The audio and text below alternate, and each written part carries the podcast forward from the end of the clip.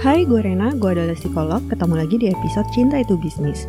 Episode kali ini masih berhubungan dengan Tinder Swindler. Gue mau membahas tipe-tipe orang yang lebih rentan jadi korban romance scam. Di episode ini ada dua harapan gue. Yang pertama, buat orang-orang yang punya faktor risiko kena romance scam, semoga kalian jadi lebih awas. Buat orang-orang yang gak punya faktor risiko dari sisi kepribadian untuk kena romance scam, Semoga kalian bisa lebih berempati kepada para korban dan tidak menyudutkan mereka. Harapan lainnya supaya kalian tetap bisa nyaman beronline dating tanpa terlalu curigaan ke orang lebih dari proporsi yang wajar, apalagi kalau kalian sebenarnya bukan tipe yang rentan kena online scam. Orang-orang kayak Simon Leviv ini nyebelinnya maksimal sih, bikin orang punya trust issue. Padahal romance scammer ini kan presentasinya kecil banget dibandingkan yang tidak melakukan romance scam. Gue mau cerita dulu soal pengalaman gue dan temen gue yang pernah berinteraksi dengan match yang mencoba nipu. Untuk ngasih perspektif lebih baik, coba lo bayangin cowok lo atau mantan lo atau cewek lo atau sahabat lo yang udah lama lo kenal, ya minimal setahun lah. Ini terlepas ketemunya di online dating atau bukan ya. Nah kalau ternyata mereka itu sakit atau butuh duit banget, terus lo dan teman-teman urunan duit itu kan wajar banget kalau lo kirim duit kan. Nah bayangin temen lo itu atau pasangan lo itu ternyata nge-scam lo. Lo mungkin gak curiga apa-apa pas ngasih duit, cuma mungkin bedanya sama orang-orang yang kena online scam, pertama jumlahnya. Mungkin kita-kita yang gak rentan gak bakal kirim duit lebih dari yang bersedia kita sumbangkan. Tapi yang perlu kalian sadari, kenapa korban-korban ini bisa percaya? Ya karena si pelaku memang membina hubungan yang intim sama mereka, gak kenal cuma satu atau dua hari. Jadi ada uh, beberapa teman gue yang berhubungannya tuh sampai beberapa bulan cukup lama. Jadi kayak udah hampir jadian lah. Dan kayak gue sebagai temannya juga tahu tuh cowok Terus malam-malam gitu di telepon lagi ada musibah, perlu duit. Untungnya kedua temen gue itu gak ada yang kena ya. Jadi ini ada dua temen gue dengan scammer yang berbeda gitu. Temen gue yang saat itu emang gak mau keluarin duit sebanyak itu. Kalau yang satu lagi, dia coba gertak nipu balik. Kayak misalnya kalau dibilang dirawat di RSPI, dia kecelakaan, dia butuh uang. Waktu itu agak bingung sih, karena di satu sisi kalau benar tuh gimana, tapi entah kenapa dia juga curiga dan dia cross check beneran akhirnya ke rumah sakit. Ternyata nggak ada pasien tersebut atau kasus tersebut. Akhirnya temen gue bilang ke scammer itu sih, dia gertak balik, dia bilang, oh gue punya saudara yang kerja di RSPI, nanti billnya gue transfer langsung aja ke rumah sakitnya gitu. Nah, setelah itu nomor temen gue di blok dan gak pernah kontak lagi. Ini kejadiannya bukan di RSPI ya, gue cuman menyamarkan aja, tapi anggaplah kejadiannya kayak gitu.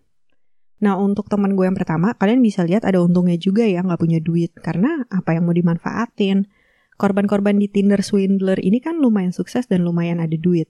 Ya memang mereka akhirnya ambil pinjaman, tapi mereka bisa mendapatkan pinjaman sebesar itu juga karena profilnya bagus alias dinilai mampu mengembalikan nilai pinjaman.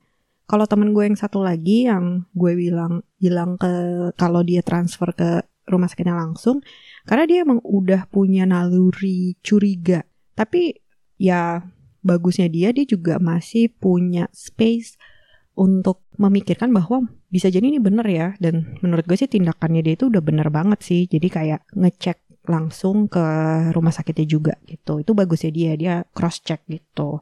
Jadi tidak bertindak berdasarkan emosi semata atau yang ekstrim tidak menutup diri berdasarkan kecurigaan semata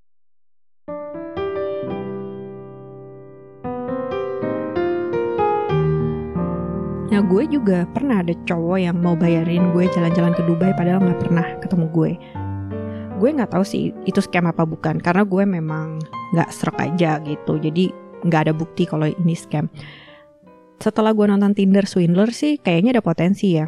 Karena menurut gue ini too good to be true dia apa ya jadi kayak pas baru kenal memang sudah menawarkan komitmen dan lain-lain udah yakin sama gue dan lain-lain dan gue bertanya aja kenapa dia yakin itu dan jawaban dia nggak memuaskan gue dan kebetulan gue juga nggak terlalu tertarik sama orangnya tapi kesimpulannya tipe orang kayak gue dan teman-teman gue ini bukannya nggak pernah berhadapan dengan scammers mungkin kalian juga pernah berhadapan dengan online scammers atau scammers di dating apps tapi karena kalian atau gue bukan tipe yang rentan jadinya hal tersebut nggak kejadian. Malah kayaknya kalau gue lebih mungkin gue yang memanfaatkan orang dibandingkan dimanfaatkan. Karena ngutang untuk diri gue aja gue sangat berhati-hati. Apalagi minjemin orang duit. Apalagi kalau orang itu bukan keluarga gue. Yang jelas orang yang cemasnya tinggi bukan tipe yang rentan sih sama online scam ini kalian yang masuk ke profil ini juga nggak perlu merasa jumawa atau merasa lebih baik daripada korban-korban romance scammers karena kalian mungkin rentan untuk masalah yang lainnya akibat terlalu cemas atau ya lebih curigaan gitu. Jadi ya gitulah nggak usah terlalu berbangga hati juga. Terus kan gue juga tapi penasaran sebenarnya kenapa ya ada orang-orang yang bisa kena dan ada orang-orang yang enggak gitu. Meskipun sebenarnya mereka di scam tapi nggak kena gitu. Ternyata Bukanan dan Witty, mereka peneliti, menemukan kalau korban-korban online dating romance scams ini punya tendensi yang lebih tinggi dibandingkan non-korban. Jadi emang ada kepribadian yang lebih rentan. Yang paling jadi kunci itu, korban itu adalah seseorang yang biasanya mengidealisasikan pasangan. Lebih banyak juga terjadi terhadap wanita dibandingkan pria. Jadi mereka ini orang yang tutup mata sama kejelekan pasangan orang-orang yang mengidealisasikan pasangan ini nggak dikibulin aja bisa merasionalisasi kekampretan pasangannya. Misalnya cewek yang cowoknya udah ada bukti jalan sama cewek lain tapi tutup mata atau menyangkal terus aja. Mikirnya cowoknya setia dan cewek lain itu dianggap cuma teman sama cowoknya. Atau menyangkal kalau cowoknya kampret. Mikirnya cowoknya ujung-ujungnya akan balik lagi ke dia, ini cuma sementara selingkuhnya dan lain-lain dan lain-lain. Ada nggak tuh temen lo yang kayak gitu? Nah, terus perlu kalian sadari bahwa online dating romance scam ini kan bentuk fraud yang lumayan advance karena pelakunya grooming korbannya untuk beberapa waktu. Jadi yang mereka bina itu hyper personal relationship, jual dongeng dan mempresentasikan dirinya sebagai cowok atau cewek idaman banget yang di hubungan nyata mungkin gak ada. Makanya korban-korbannya mungkin ngerasa, wah ini orang oke okay banget. Nah lu bayangin orang-orang yang mengidealisasikan pasangan ini, Gak dikibulin aja, orang-orang seperti ini bisa tetap menganggap sebuah sosok sebagai seseorang yang sangat ideal dan mengesampingkan semua kekurangannya. Apalagi saat memiliki hubungan yang hyper personal. Kuncinya ini sih. Tapi ada lagi karakter-karakter lainnya kayak punya external locus of control. Itu maksudnya tipe orang yang lebih percaya kalau apa yang terjadi di hidup mereka itu karena faktor eksternal seperti takdir atau karena perilaku orang lain terhadap mereka. Jadi bukan karena sikap dan tindakan mereka sendiri. Mereka lebih condong untuk beranggapan kalau punya kontrol yang sedikit terhadap apa yang terjadi di hidup mereka. Terus mereka juga tipe orang yang percayaan kepada orang lain dan mereka juga sebenarnya orang yang baik karena mereka ada keinginan membantu. Sedih sih sebenarnya karena hal-hal seperti ini bisa mengakibatkan seseorang itu jadi mau berhati-hati gitu kalau mau berbuat baik dan akhirnya mengurangi kecenderungan seseorang untuk membantu sesama.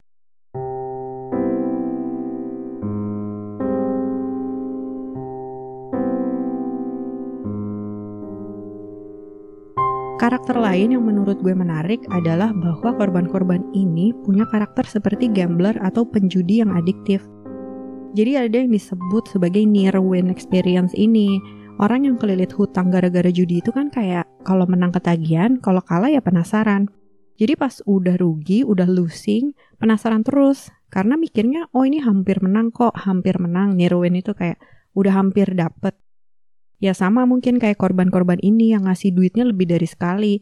Kayak uang yang sebelumnya aja belum dibalikin kan, tapi mereka masih transfer lagi, transfer lagi.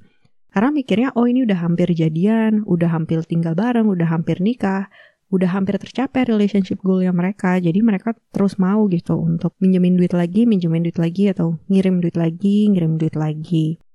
Ya kira-kira itu sih sebenarnya. Jadi kalau kalian udah punya tendensi untuk mengidealisasikan pasangan, kalau mungkin teman-teman kalian udah sering ngingetin kalian soal pasangan kalian, tapi kalian gak mau denger, nah itu berarti udah apa ya? Itu udah tipe-tipe orang yang lebih rentan untuk terkena scam.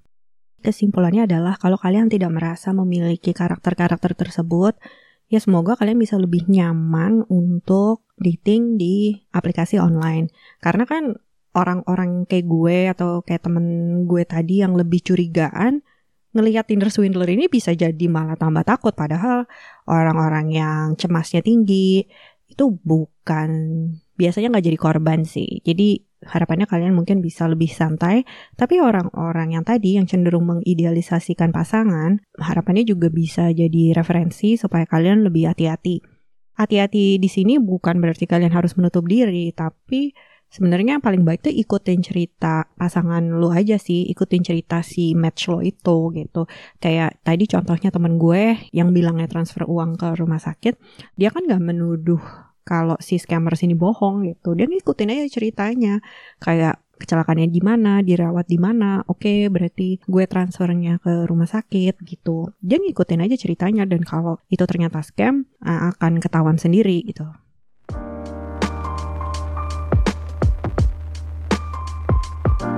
Itu aja sih dari gue semoga bisa membantu kalian. Sampai jumpa di episode uh, Cinta itu Bisnis berikutnya. Uh, dan sebelumnya gue mau ngingetin kalau Cinta Itu Bisnis ini bagian dari jaringan podcast at Potluck Podcast. Kalian jangan lupa untuk follow Potluck Podcast di Spotify. Jangan lupa juga untuk follow Instagramnya at Potluck Podcast dan kalian juga bisa follow Instagram gue di at ibu.rt. Kalau kalian punya komentar, pendapat, atau mungkin masukan, kalian bisa sampaikan opini kalian di feed-feednya Cinta Itu Bisnis yang akan dipost di Instagramnya Kota Podcast atau kalian juga bisa DM gue juga. Thank you bagi yang udah dengerin. Sampai ketemu lagi ya.